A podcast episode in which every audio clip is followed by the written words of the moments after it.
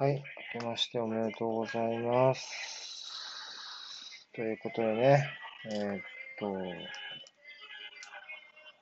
年もね、よろしくお願いいたします。ということでね、はい。明けましておめでとうござい明ますけましておめでとうございます。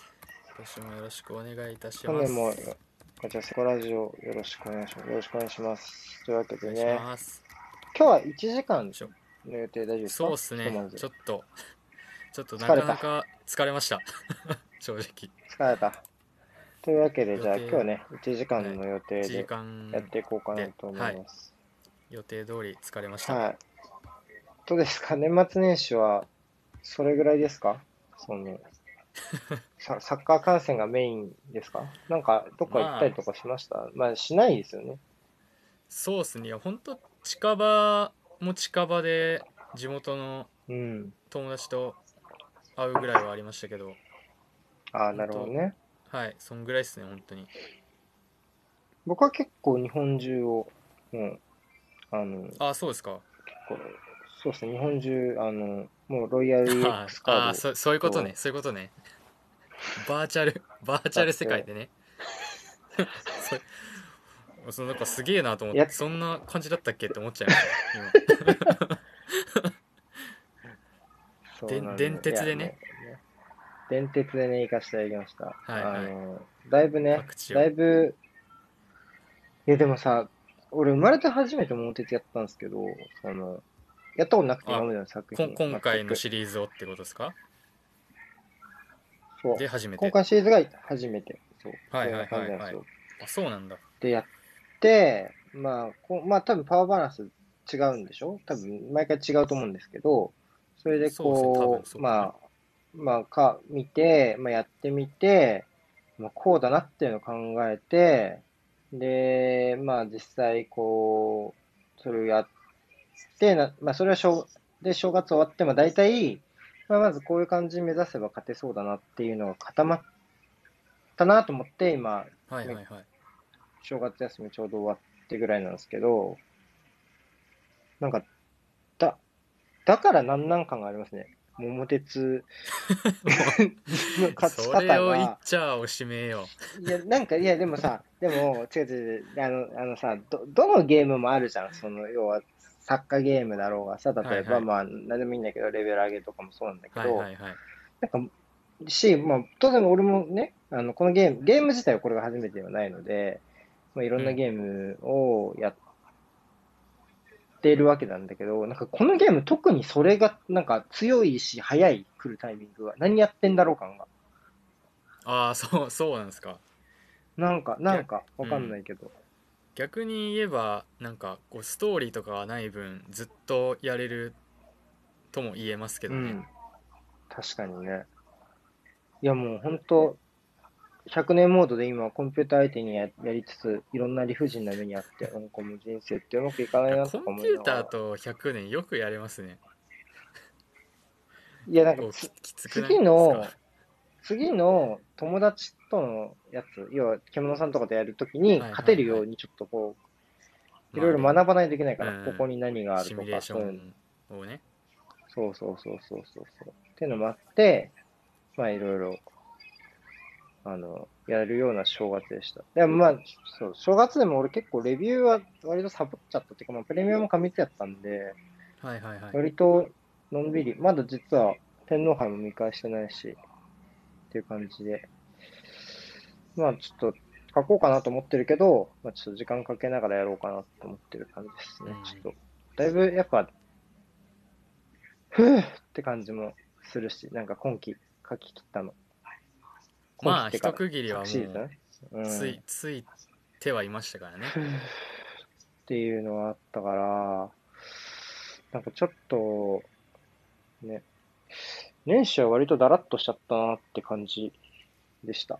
個人的には。まあいいんじゃないですか年末年始ぐらいはそういう時期じゃないですか、ね。いやでも別に年中だらっとしてるっちゃだらっとしてるんですけどね、僕は。割と。まあまあまあ まあまあまあまあはい。その中でもっていうね、今日は、そうね。今日はあんまり時間もないので、じゃあ、ちょっとやりますか。って言っても、天皇杯からいきますか、じゃあ。そうしますか天皇杯。はいうん天皇杯ね。まずおめでとうございましたとあそうですね乱入者が。来た乱入者おめでとうございます。ありがとうございます。ありがとうございます。いやー、あの、天皇杯のね、えー話ということで、あ、獣さんもガッツさんもおめでとうございました。ということありがとうありがとうございま。すお疲れ様でした。すすげえ、声がなんかそんな明るかったんだけど明るいよ。ごい明るいな。鳥のごい、あれの声じゃん。鳥の声が聞こえます鳥の声がすごいですね奥。さんに3怒られ本お持ち帰て。りいただいたらしく、そう奥さん、奥さんにめっちゃ怒られてる。うるせえっつって。まあまあまあまあ。確かにね。まあ、この試合は、まあ、ちょっとまだ見返してないっていうところもあるん僕はですけど、90ま分見てました。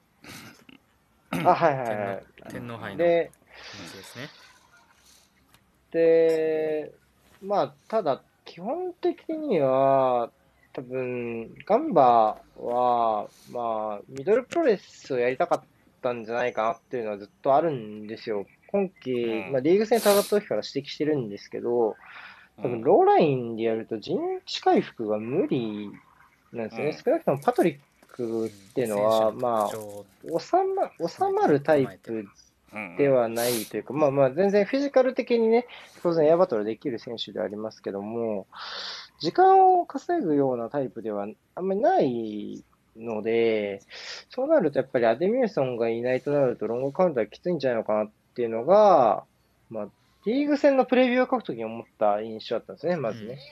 で、ってことを考えると、あのー当然点を取る必要があるので、勝つには。そうなると、まあ、み本来はミドルプレスをやりたいはず。だけど、うーん、うんやっぱり取りどころがどうしても定まらないで、ズルズルしちゃったっていうのが、まあ、リーグ戦でした。で、やっぱり442だったんですけど、リーグ戦は。そこでやられちゃったっていうのもあるので、まあ、ガンあの天皇杯のファイナルは、まあ、途中から541みたいなやり方になりましたよね。えっと、まあ小野瀬をウィングバックみたいにして、うん、かなり早かったというか、確認している最中ぐらいの出来事だったと思うんいます。えっと、倉田が右で宇佐美が左に入ったのかな。で、そうっていう形で、小野瀬が、えー右のウィングバックみたいな形になりました。まあ、で、川崎は割とチャンスが決めきれない展開が続いて、たですね。作れてはいるけど、うん。決めきれないっていう感じなんで、まあ、嫌な感じをしたファンは多分かなり多いと思うんですけども、まあ、個人的なことを言えば、ちょっと僕、ハーフタイムでジャックマーズのところにチャット行っても話したんですけども、あんまり心配はしてなかったです、理屈の上ではね。うんあの、やっぱり今言ったように、押し込んでいる時点でかなり優勢かなって思う要素が強かったので、えっと、そこの状況を作り続けてられる分には、まあ、問題ないのかなっていうふうには思ってました。なので、えっと、ちょっと何相づちその相づち。相づち役が話しにくい。すごい話しにくい相づち。何その相づち。バレた。自然さんびっくりしたわ。いや、なんか、入っちゃってるのかなと思ったけど、初めは。なんか、ちゃんとなんか狙って入ってきてるから。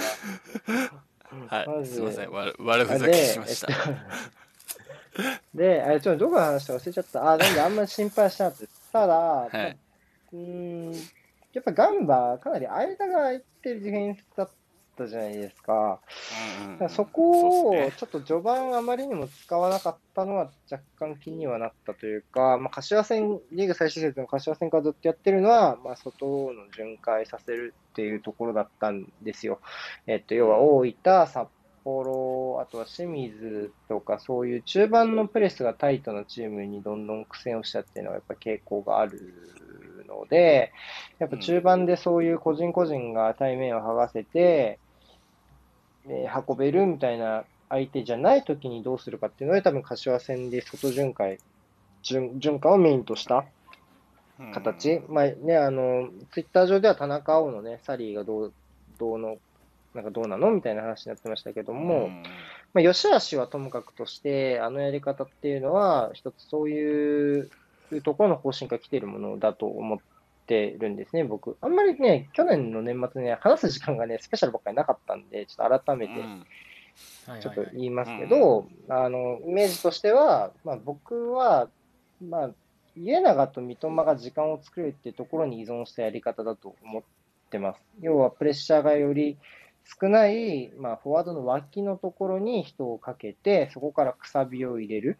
で、そこから、えーサイドに流れたダミアンのポストから前を向く選手を作りながら、時間を稼いでボールを前に運ぶっていう、中央の中盤っていう、一番、えーっと、直近に狙われたところを回避するにはどうしたらっていうところの僕はアンサーだと思ってますね、それが。っていうのを、それでこの試合でもやりました。で、まあ、このやり方は僕は、まあ、その今言った三笘と家長っていうボールのためが効くような二人じゃないとやっぱ難しいと思ってて、その、まあ、長谷川とか旗手とか、まあ、斉藤とか、いろんな選手が、この、斉藤と長谷川かな？柏戦で、えーっと、先発だったの。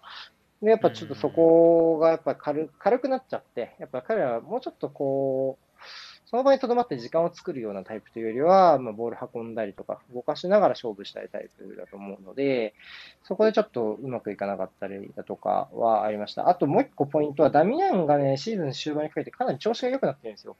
なのでうん、このダミアンを動かしながら相手を背負わせて、まあ、ディフェンスごと動かせればより良いね、みたいな感じのところの、最終ラインによりダイレクトにアタックをかけるやり方を選んでるんだと思います。ただ、ガンバ大阪、今言ったように、これ多分中盤のデュエルで勝てないっていう前提のやり方だと思うんですよ、僕はね。ってなると、ガンバ大阪に勝つにはどうしたらいいのかなっていうふうに考えたときに、もうちょっと、うんえーと今までの川崎のように、今季やったやり方ですよね。要は中盤セントラルでフリーの選手を作りながら、刺していくってやり方を、の方が僕は安全なんじゃないかなと思ってはいます。なんで、インサイドハーフも降りずに中に入った方が僕はいいんじゃないかっていうのは、この試合に関しては思ったし、えーっていうのが僕の感想ですね。ただまあ途中からは割と使い始めたりしましたね。あの、なので、まあそこも含めてあまり心配はしてなかった試合でしたね。まあなんで、まあなんとか、えっ、と、三笘のところから先制点を取った後は、まあ大最終盤はね、割と苦しみました。まあ、ガンバとしては当然もう、ビルド、えっと、ボールを取った1本目、2本目のパス、カウンターに移行するパスのところをかなりミスっていたので、まあ、もうそこはもう割り切って諦めたなっていうのがやっぱりはっきりしたのがやっぱ終盤だったっていうのと、まあ、やっぱりそのタイミングで三笘がいなくなったのと、うん家長がやっぱりちょっと疲れが見えてきたっていうところがあって、川崎の前線に時間を作れる選手がいなくなったっていうところも、まあ大きかったのかなっていう気はしました。なので、まあ、ロングカウンターみたいな形から長谷川が何回かチャンスはありましたけども、やっぱそれも決めきれないってなると、まあ、これちょっとやけ、若干僕はガンバはやけっぱちというか、まあ、結構、えーっと、まあ、なんとか事故っていう風なやり方だったと思うんですけど、後半最後のやり方っていうのがうん、かなりこう、得点の匂いが近いようなところまで来てしまったのかなっていう風に思いました。なので、川崎としては、えーっと、当然2点目が必要な展開になったんだと僕は思ってますね。えっと、最最後の最後まではっていう意味ですけども、まあ、車屋を入れたことでクローズ化っていうふうに言ってましたけど、別に車屋を、あの、ディフェンダーに変えて入れたわけではないので、そそんななんかこう、普通の4バックだよっていう気持ちはありましたけどね、僕、タイムライン見てて。そうそうまあ、はこう手から変わったからね。まあ、まあそう、そんもまあなわかるはわかるかなっていう気はしました。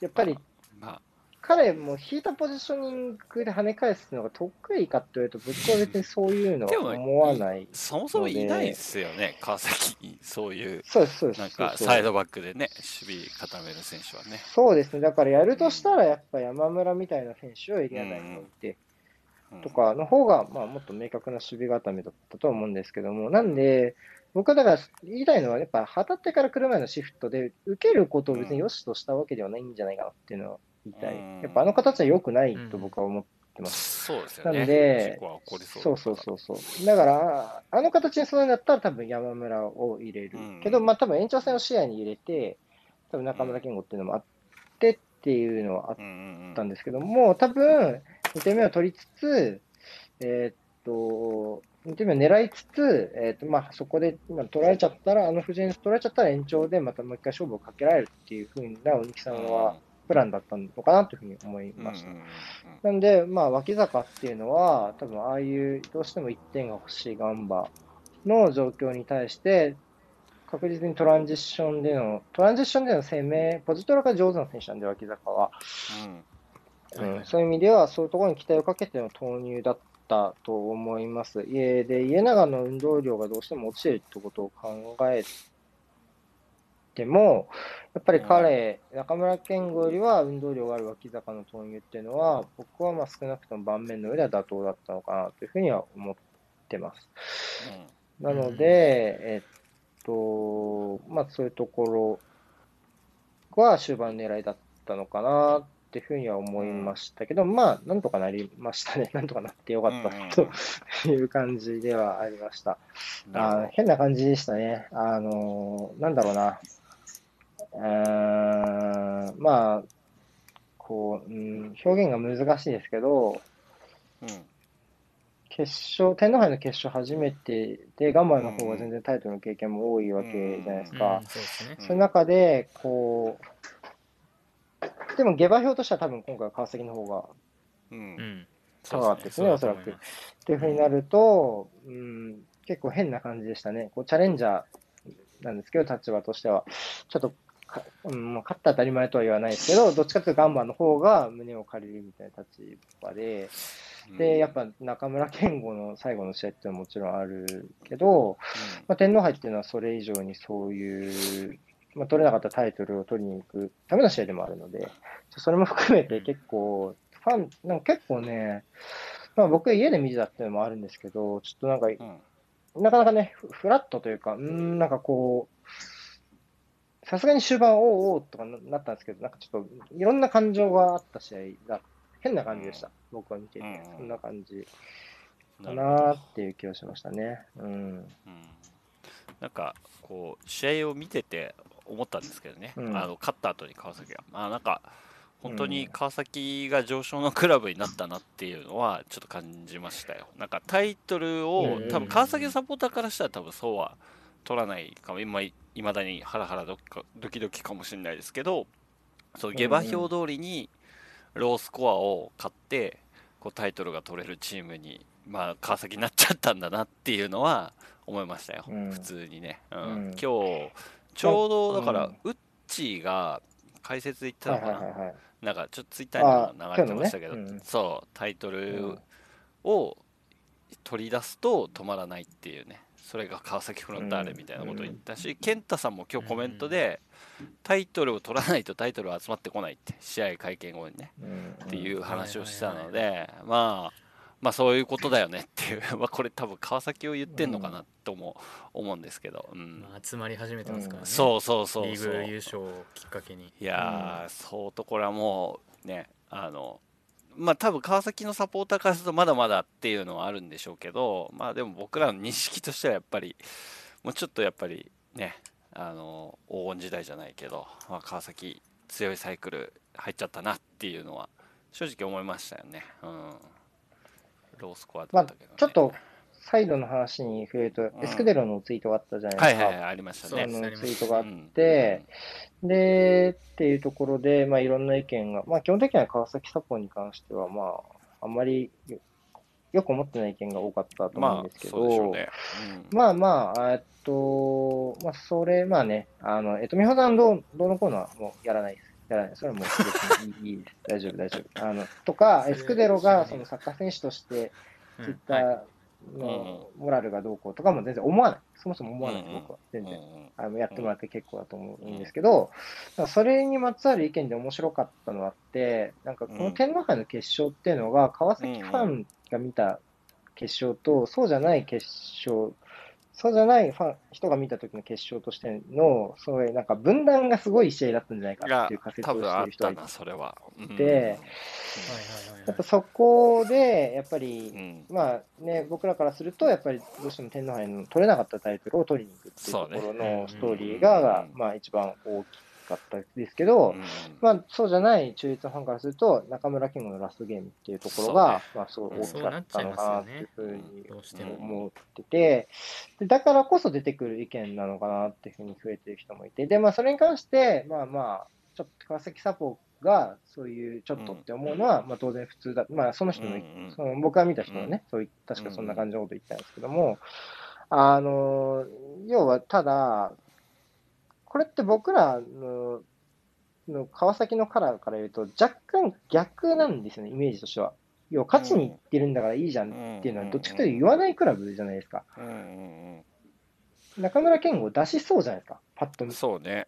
うん川崎ってイメージ的クラブカラー的にはね。でしょ？そうだねうん。で、だから、勝ち人が一番なんだよっていうのとか、まあ、うんうんそう言って、やっぱ鹿島とかそういうイメージじゃないですか。ね。川崎とね、違うイメージ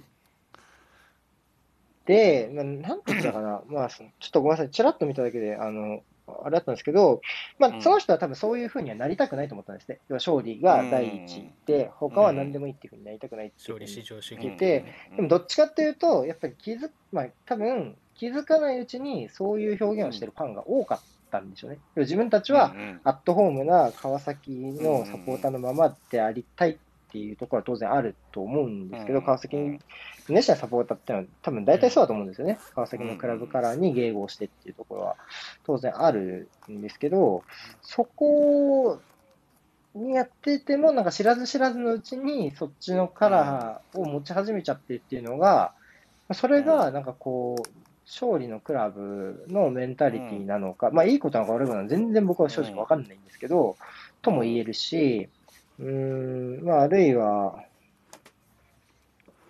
それが定着しないのかなとも思ってて、正直川崎に関して言うと。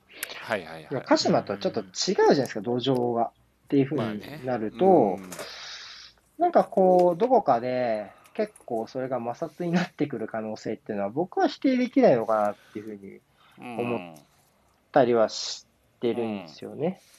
で、うんまあ、この試合は勝ったからいいけど、例えばこの試合で追いつかれたりとかうんしてたりとかしたら、そういう議論が出てくる。よ絶対多いはず。そういう意見、うんそういう展開だったら絶対中村健吾を出せばよかったのにっていう川崎ファンって絶対今より多いはずじゃないですか、少なくとも。うんうんうんそりゃそうなりそうというになると、いや、なんで、天皇杯は全然そういうきっかけにはならなかったですよ。ならなかったけど、今後どっかの重要な試合で、そういうクラブカラーと、その勝ちに行くっていう姿勢の、ギャップっていうのが、もしかしたら、このクラブのサポーターの中で、ちょっと出てくるのかなっていう、いうこれからどうなっていくんだろうな、みたいなところのに対する考えって僕はちょっと割とあるかもしれないです。僕は割と、そこら辺が、まあ、フラ若干一歩引いてる感じになっちゃってるんで、僕は良くも悪くも。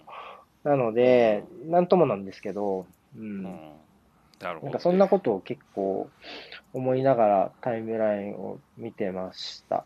ただでも中村健吾の引退の話って言うと、ちょっとこれごめんなさいね、聞いてる人でそのチームのファンがいたらあれなんですけど、うん結構、あの、な、なん、結構これ、ここ数年の J リーグのレジェンドたちって結構、あの、なんだろうな。なんかま、まるっと収まらない感じで長年貢献したチームを対談するケースとか結構多かったじゃないですか。うんうんうんうん。まあ何人かなんいましたかでね、うん。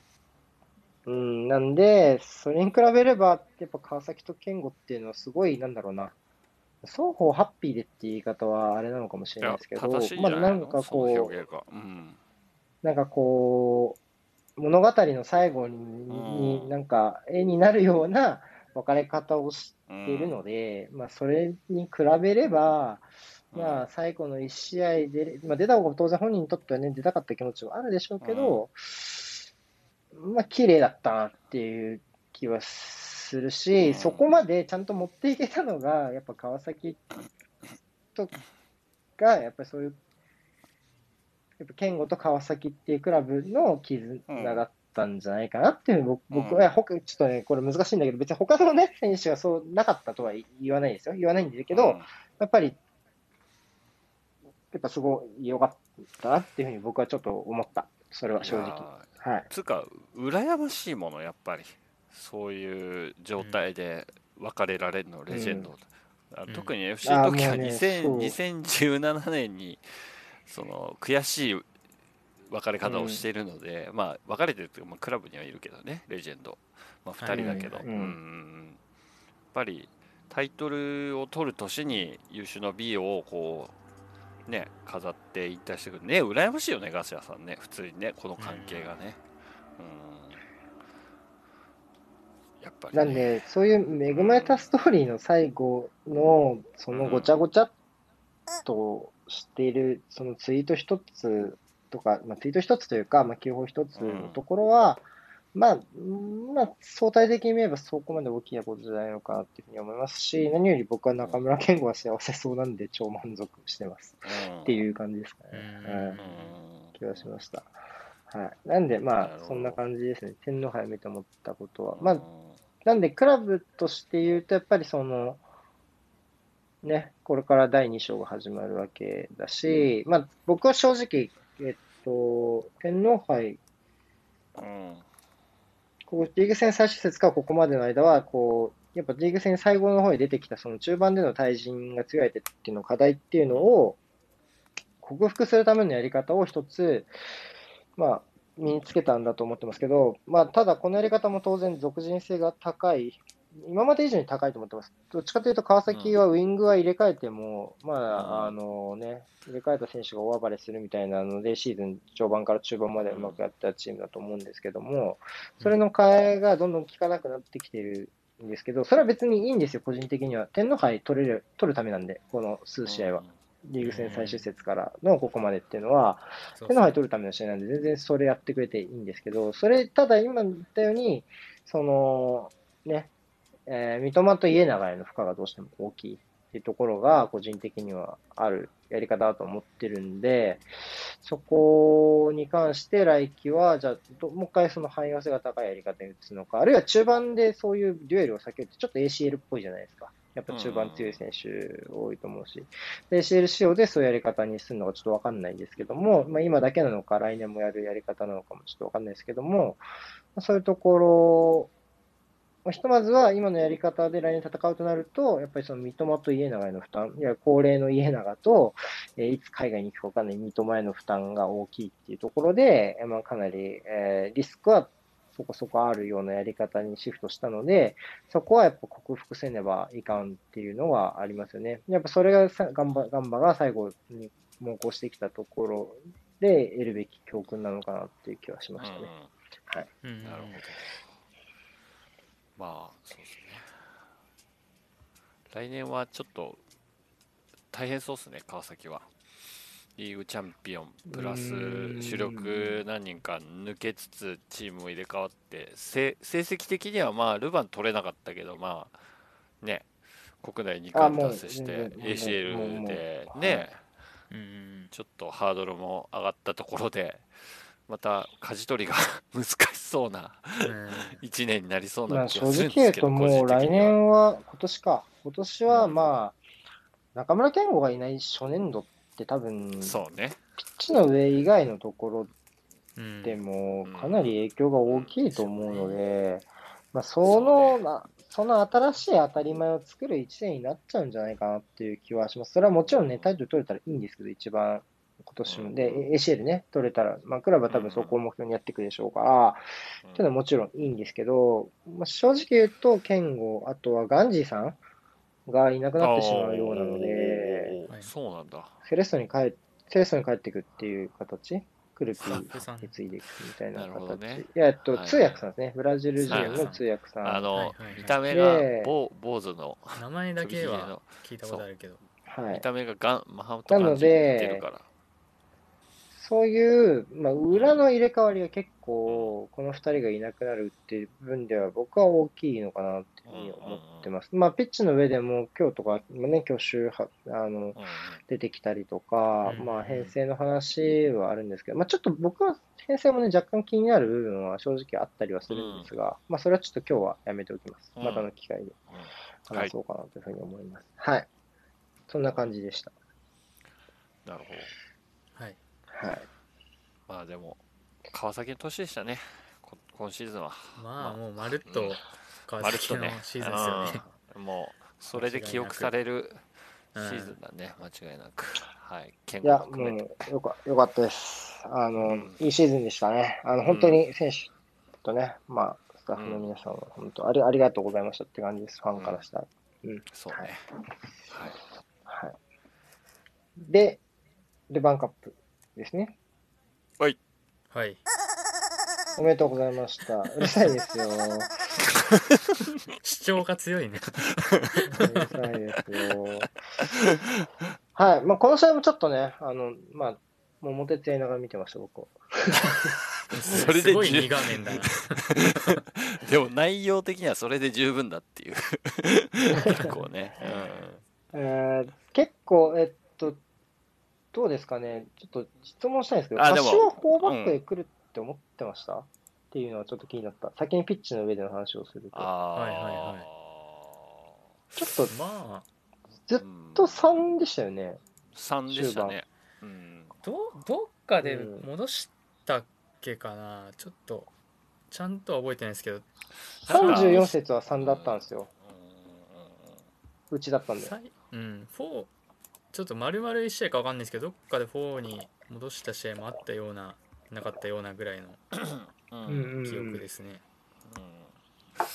なんか前日小型太陽がいないかもみたいな話になって余計あ分かんなくなったかな俺それで。どうどっちで来んだみたいな。ありましたね。そう明日に準備はしてるみたいななんかそうそうそうそう。微妙な言い方でしたねそれで全然変わるやんけと思いながらここは全試合出てましたっけ？確か。そんな感じでしたよね。かなりいや。試合かえっと1試合欠ではないか。場か1試合か。ほぼほぼでもまあまあ、うんど、どう主力ですよね。うんうんううんんそれで全然変わるやんと思いながら、うん。まあでもそんなにびっくりはしなかったかな4枚だと思ったけど、ううんんまあまあ多分ね、うんうんうん。なるほど。前回の対戦の時さ。あどうぞ。進めてください。ガガチャさんどうでした？そういえば初のファイナルですよね。僕は4回目だけど、そうだそうだ。僕はもう初のファイナルで初めて、個人的には初めてのタイトルなんでうんうん。いやもうなんつうかまあ実際まあこう20年がああいう年っていうのもあってうんうん。全然僕は行ってなかったですしなんで、うんうん多分 ACL の第2節とか以来だったんでうんうん10ヶ月ぶりとかでうんうんうん久々に現地行ってみましたけども、うんうん。やっぱずっとゾワゾワしてましたねなんかこう 決勝の。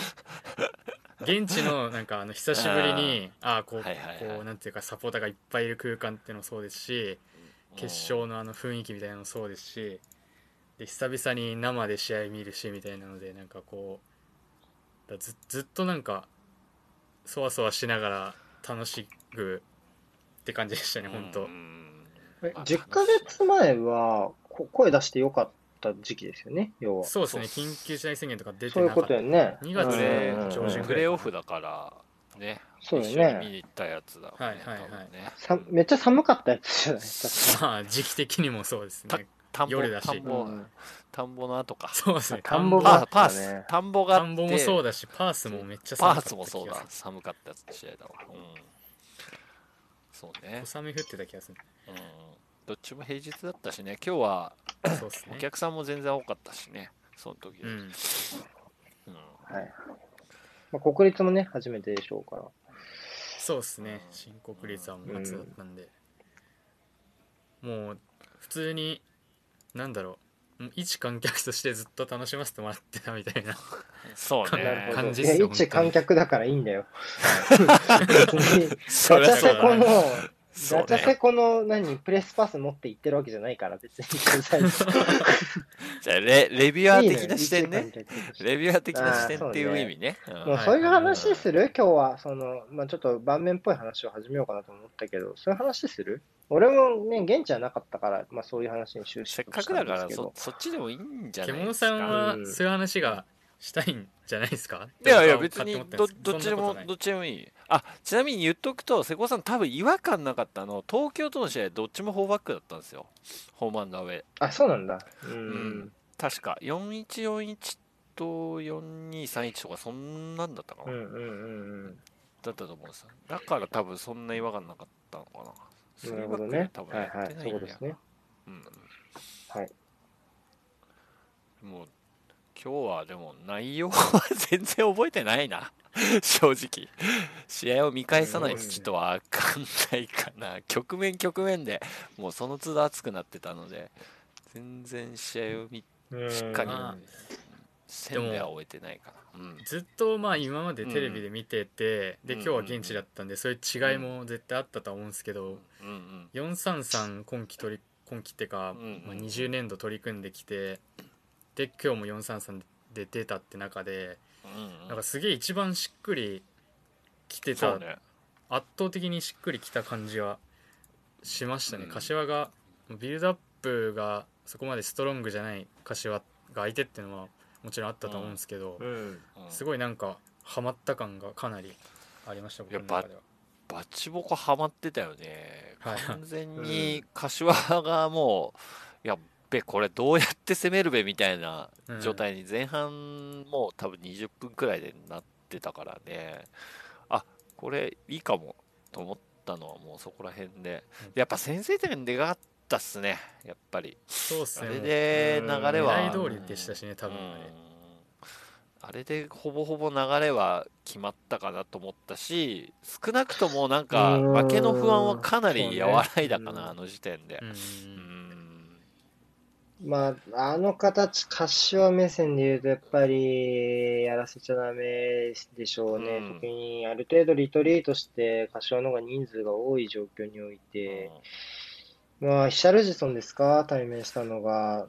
っていうところで、まあ、すごい軽かったのかなっていう気はしましたね。あの形だけは分かってたんじゃないかなっていうところでね、まあね、まあ、もちろんレアンドロ分かっててもね、あのカットインの威力は素晴らしいし、っていうのはありますけど、まあ、ちょっとあそこをね、進めさせた時点でもう、うん、罪かなっていう気はしましたね。うん。まあ、アンカーが動かされちゃってるってことですもんね。うんアンカーっていうかセンセントラルがね、シャルジソンがね、出てってる時点で。その前のうん小川小川が競り勝ったのも地味にやっぱり東京の優位なポイントというかねあれもね、うんサイドでやっぱこう、空中戦でみんな優位取れる選手が多かったので、うん、特に亮也のとこはそうですけど。そうね。あれもでっかかったからと。まあほぼほぼ狙い通りじゃないですかあの形は、やっぱ、あの、東京の守りきれるときっていうのは、サイドバックがいいし、パフォーマンスをするときはとても多い気がしますうん。まあ間違いないね。で。この試合で言ってももう、クリスティア、僕、柏だったらどうやったらいいかなっていうのをちょいちょい、あの、見ながら、桃鉄見ながら考えたんですけども、やっぱクリスティアのところでもうちょっと打開できないと厳しいんじゃないかなっていうふうには僕は思ってましたけど、やっぱそこを小川がやらせなかったなっていうのもあっそうったすのね、で、最うん。最初かな。最初の対人が完璧だったんですよね。クリス対クリスティアーノあのあった気がする、うんあったよね1対1でね。確かがっちりはいはい行かせなかったの、あこれいけるなと思ったんね、あの両やクリスティアーノで、まあ、うん。結局それでほぼほぼ抑え込んだんで、うん、ちょっとむそうですね、なんかこう、イメージとしては、まあ、右はね、特に中村ももちろんね、対人強いイメージだったけど、左は結構、まあ僕、これもクラシックのイメージあるのかもしれないですけど、やっぱうん周りも含めて使われると、もうバッバッタバッタしちゃうみたいなところがねうん、左がやっぱりあったんで、そういうところで小川がうまくリズムに乗れてる試合は、あの、かなり FC 東京はいいリズムで守りがね、できているのかなっていう印象で、僕の中での東京のバロメーターは意外と小川なんですよね。彼がどれぐらいのったプレーができるか、はい、とっていう印象でしたけども。はい。坂本ねあのそうね。坂本にも今年やられてないんですよ。東京。うんうんうんうん。実は小川が両方完封してるんでやっぱいい時なんですよね、うん。うん。彼の、あとあの今、うん。うん、はい、どうぞ。僕。の僕結構た上の席から見ててうんうんうん。僕の席からだと結構見やすかったんですけど、やっぱうん。両ウイング、まあ、特にレアンドロもその積極的うにん下がってくるっていう感じではないんですけど柏がセンターバックとかボランチとかが持った時にちゃんと大外の選手のコース上にずっと立ってたっていうのが結構印象的で。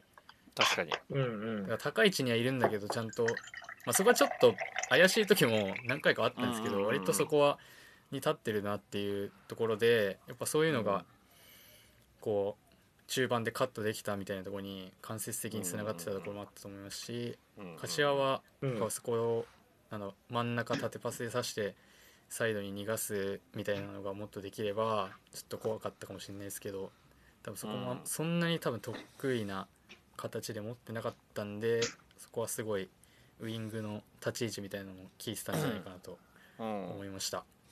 それはそうね、うん。確かにと試合で言ったらなんだろうな。でもほぼほぼ多分決定機は前半に1回か2回ふかしたシュートがあったくらいで多分ほぼほぼ後半もそのなんだろう。柏側の人ですかね。そう柏側の決定的なチャンスは作らせなかったし。そうそうそう。で2人に聞きたいんだけど森重アンカーが要はねあの江坂をなんだろう封じ込めるための策だったと思いますか？どう思います？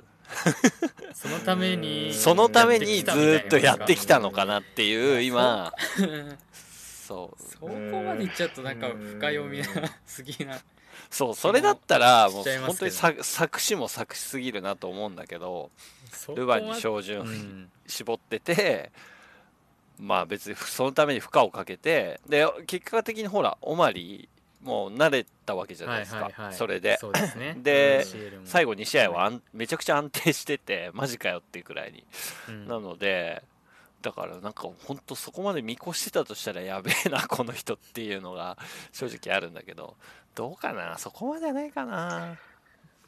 どうでした？瀬古さん中立な視点から見てだから森重のその役割とかも含めてそうですね、難しいなので、ただまあ、基本的には、ACL に軸足を置いたやり方じゃないのという気はしますけど、ね、ただまあ、でもやり方として有効だったら間違いないんじゃないですか、この試合単体ではやっぱトップ下のサッカーを抑えられるっていうところもあるし、まあ、まあ、柏がね、今さっきも言いましたけど、クリスティアーノのところ対面で抑えられるんだとしたら、やっぱ次に怖いのは江坂のところだと思うので、まあ、そこを抑えたっていうのは、ちょっと、まあそこは聞いてたところなのかなって気はします。ちょっとね、うんだからそこはね、僕正直ね、1試合しか見てない僕がね、ちょっと話しにくいです。なんで、ちょっとお任せします、解釈としては。うんただまあ、この試合で聞いたってのは間違いないと思いますね。うん。うんいや、僕も僕に聞かれたら、僕は ACL じゃないっていうふうにちょっと思っちゃうかな。うん。まあ ACL を睨みつつの視点で入ってきた時にあちょうちょうどいいかなってなったのかもねはい現実的にはね。ううんうんそうね。うんうん正しい気はしますけどね。うん ACL でもまあまあいや、うん、ちょっとまあ難あとはしいけど。うん。若干こう、サイドバックとかが奪われ方が悪かったりするときとかに、まあ、センターバックが出てって、カウンターが強めのチームじゃないですか、うんうん。あの、柏って。うん。うんはいはい。で、そういうカウンターを止めるところとかで、センターバックがね、当然出てくときとかもあると思うんですサイドバックが上がったりとかしてると。そういう時の最初ラインのカバーリングとかは当然森重がね、いるとスムーズだと思うので、そういう意味でも、そのセットじゃないところでも、柏のストロングに対してっていうところでは、まあ、スムーズに3バック化じゃないですけど、そういうイメージで、まあ、変更できたのは、あの、良かったのかなというふうに思いますけどね。インサイドハーフもね、走れますからね。うん。そうですね、うん確かにうん。いやーでもまあよかったね勝ってね おめでとうございます。そ れ笑っちゃったそれが急に急の落差、落差がすごくて。いやでもほ今今頃ほっとしてるだからうん本当これで準優勝だったらこれで準優勝だったら本当。にもう多分新年早々立ち直れないダメージ食らってたかもしれないな。いやうん。ーね、本当に。そうあのこんだけ今シーズン頑張ってきたチームにね、うん。いろいろとこうね理不尽なこともあったりしてまあご褒美が欲しいなっていうご褒美が来たので、うん。いや本当になんかもううん。良かったって ねこういう年だったけど、なりましたよそうねですね。来季は、えーっと、まあ、長谷川さん、まあ明日から多分、まあ明日とは今夜ぐらいからまた多分、加入の情報とかもまた出てくるのかなっていう気はしますが、うん。この2チームに関しては。まあ、東京は長谷川さん続投ということですけど、まあ、やっぱ来季はリーグですか？まあやっぱそうじゃないですそかね。と思いますでしょうね。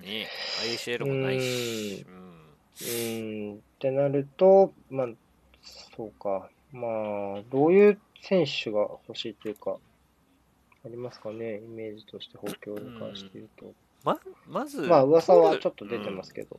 うん。うん。取る前に多分そのなんだろう。まず人員確保じゃないですかねって個人的には思いますけどね。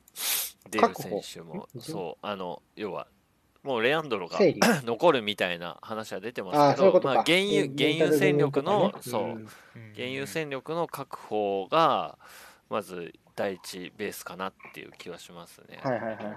それだけで多分アドバンテージになるので今年戦い抜いてきた選手はい。たちを残せることで。ベースがまあね あるわけだし特に若い選手とかはね、うん、なるべく残してほしいんですけどどうなのかな。まあ、渡辺あたりはちょっと怪しいですかね、若干ねうん。オファーはありそうですよね。ううん。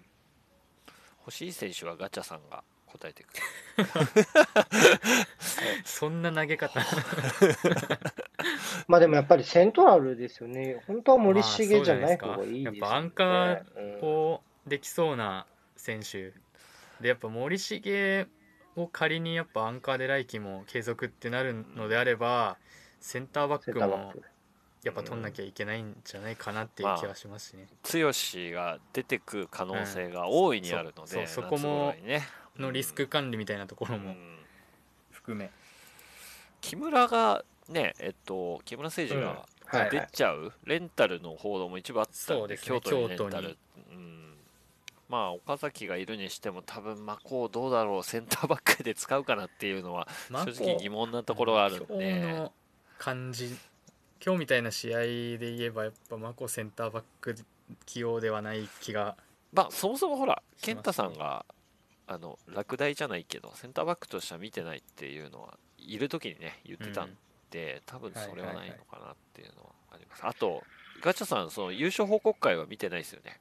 あ僕見れてないですね。見てないですよね、あそこで健太さんがポロッと言っちゃったんですけどはいはい。今日永井は、えっと、実は本当は出るか出ないかみたいな話があなったなんかはいんですけどツイッターで見ましたねそれ。そう。で出るか出ないかの話があって、まあ、無理やりじゃないですけど出て実はまだ肩が治ってなくてはい。で来季多分また肩を治してっていう話が出てるんでひょっとしたら開幕は永井がまたいない可能性が出てきました、ね。でディエゴも間に合うかちょっとわからない現状なので実はフォワードもやばいんじゃないかっていううん。疑惑が、でもフォワードもね、うん。なんだかんだお多いですしねそうなのよ。多いんだけど。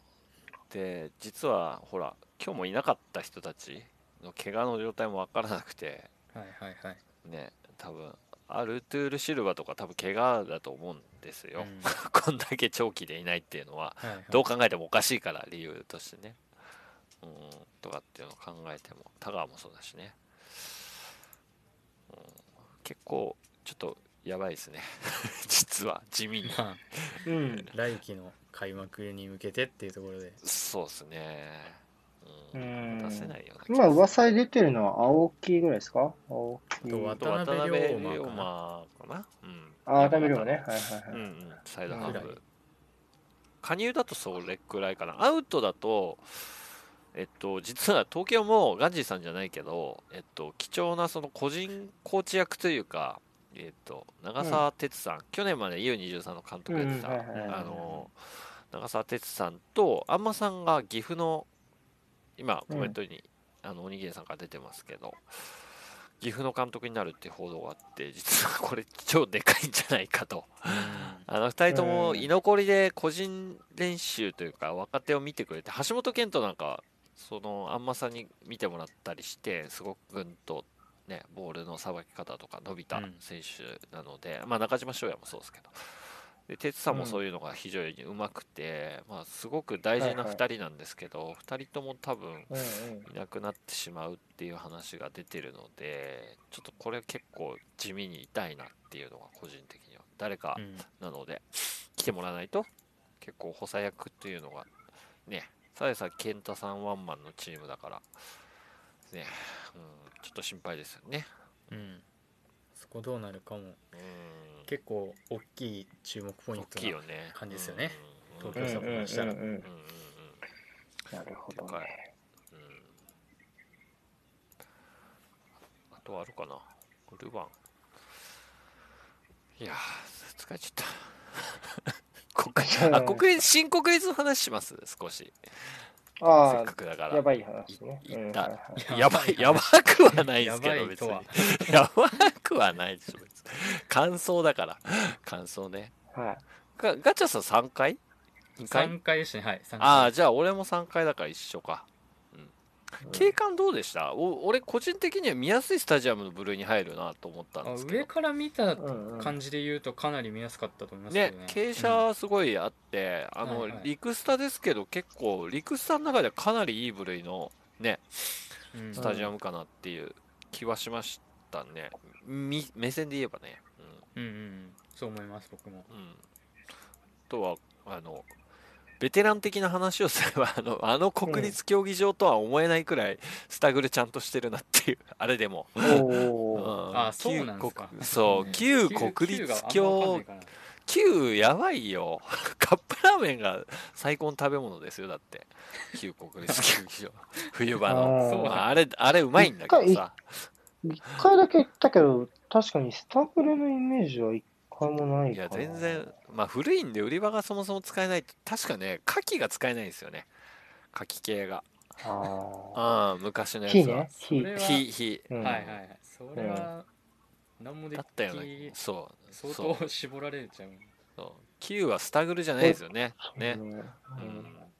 だからまあまあ普通のレベルで出せるようになっててちょっとそれは結構ジェネレーションによっても違うんだろうけどかなりびっくりしたかな、今日も行っておえと思って。あと良い点なんでしょうね。なんだろうな。け見た目うん。終わりだな。いい点。上は見やすかったうん、そう。見や見やすいのは見やすいです。これは間違いない、へーただちょっとやっぱりあの分断気になるなゴール裏の。あのああ、はいはい。マラソンゲート、うん。南東京南側であの中央が分断されてるんですよ、南っ搬て入口的ななんか。マラソンゲートがあってそう。であとさ2階3階もちょっと微妙に結構離れてるじゃないですか。なんかうんうん。何エリアなのか分かんないけどあって、はいはいはい。うん。なんかちょっとあれ応援ちょっとどう微妙だなと思ったなその伝わり方とかも含めて。うん。これは結構サポーター苦労しそうだな。そうね。それは確かにあるかもしれない。あと狭い。とまあにかく狭い,、狭いでしょうね。多分一番、ね。言われるのは。とにかく狭い。とにかく狭い、うん、通路がとこが狭い。通座席間も狭いし通路も狭いし階段も狭かったな、うん。あれやばいっすね。だから今日2万4000人でしたっけ？今日入ったのが。ぐらいでしたね 確か。はい。うん。あれ収容人数パンパン入ったら動けないんじゃないの？人。いや本当あのい一個席が空いてるのが多分ちょうどいいぐらいだと思うんですよ。うんうんうんうん。そう思う。一個ずつ空いて全然るのが。余裕ないよね。うんうん。あれは結構厳しいな。両隣いたらもう結構ちょっとねそうね。移動しにくいもんねそれかなり。ちょっとマッシブな人座っちゃったら結構厳しいよねうん。両脇にね。それはもう間違いない絶対。うん。あれ厳しいな。あとはどうなんだろう。ちょっとあと日照気になりましたかねデーゲームだと。ナイターは多分変わんないな。そう日の当たり方。ちょっと見にくいなかなり。昼間は。昼間は見にくいな反対サイド。あと寒いですかね普通に。冬は。寒いね。う。うん。んうん。日陰なんでずっと、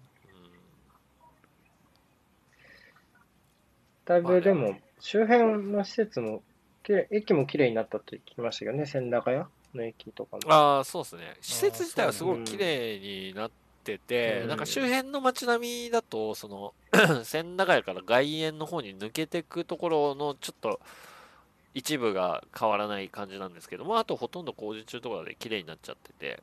ただちょっとそのゲー、うんちょっとガチャさんゲート分かりにくくなかった？入って。まあまだでき完全にできてないのもあるんだろうけど。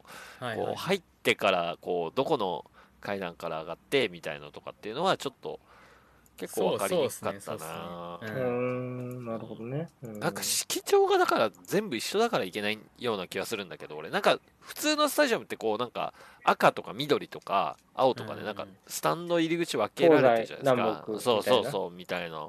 うん。そういうのがなんか全部アルファベットで白基調に黒だからすすごい分かりにくかったな。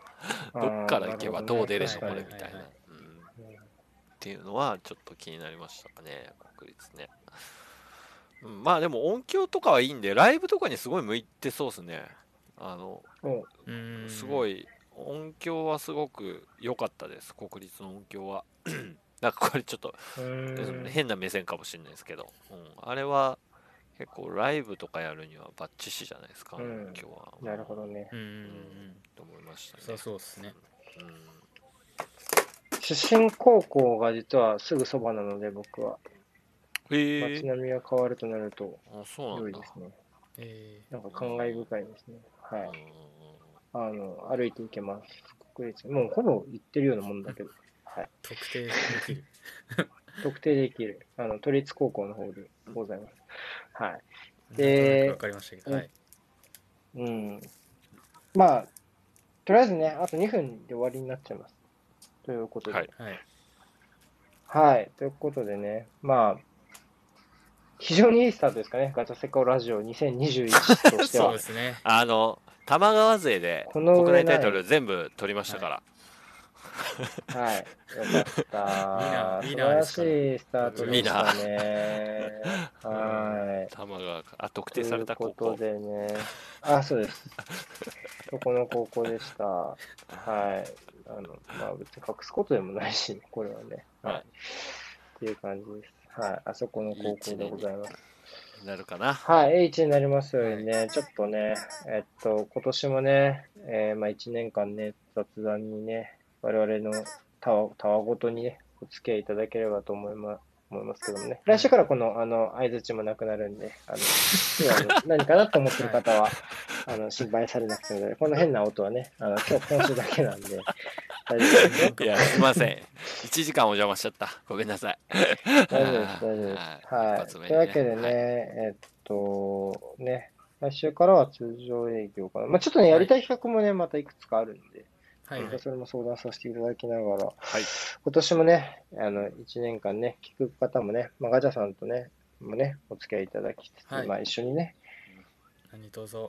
まあ喋っていきましょう。何卒ね、よろしくお願いします。今週はね、はい割とサッカーの話したけどね、サッカーじゃない話もするから。はいそれが楽しみな人も多いからな冒頭のな長めにトークしたんじゃないですか 今日は今日はサッカーの話、もうここ、ここ5回の通常回で一番したんじゃないかな。一番したと思いますよ多分ししたなぁしすぎたね。しすぎたかもししすぎたかもしれませんしすぎた反動が来れない。しす週ぎたかもしれない。お楽しみに。はい。というわけで、じゃあまあね、今年もよろしくお願いします。ということで、ねはい。は終わりにさせてありがとうございました、はい。おやすみなさいませ。はい。おやすみなさい